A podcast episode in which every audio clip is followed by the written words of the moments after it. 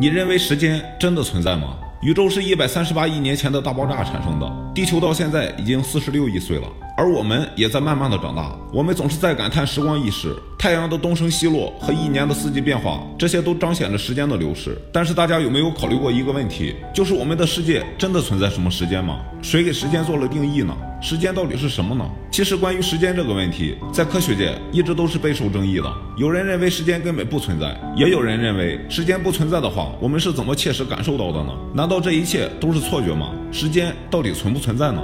有些人可能对这个问题嗤之以鼻。如果时间不存在的话，早晨闹钟为什么要把我叫起来？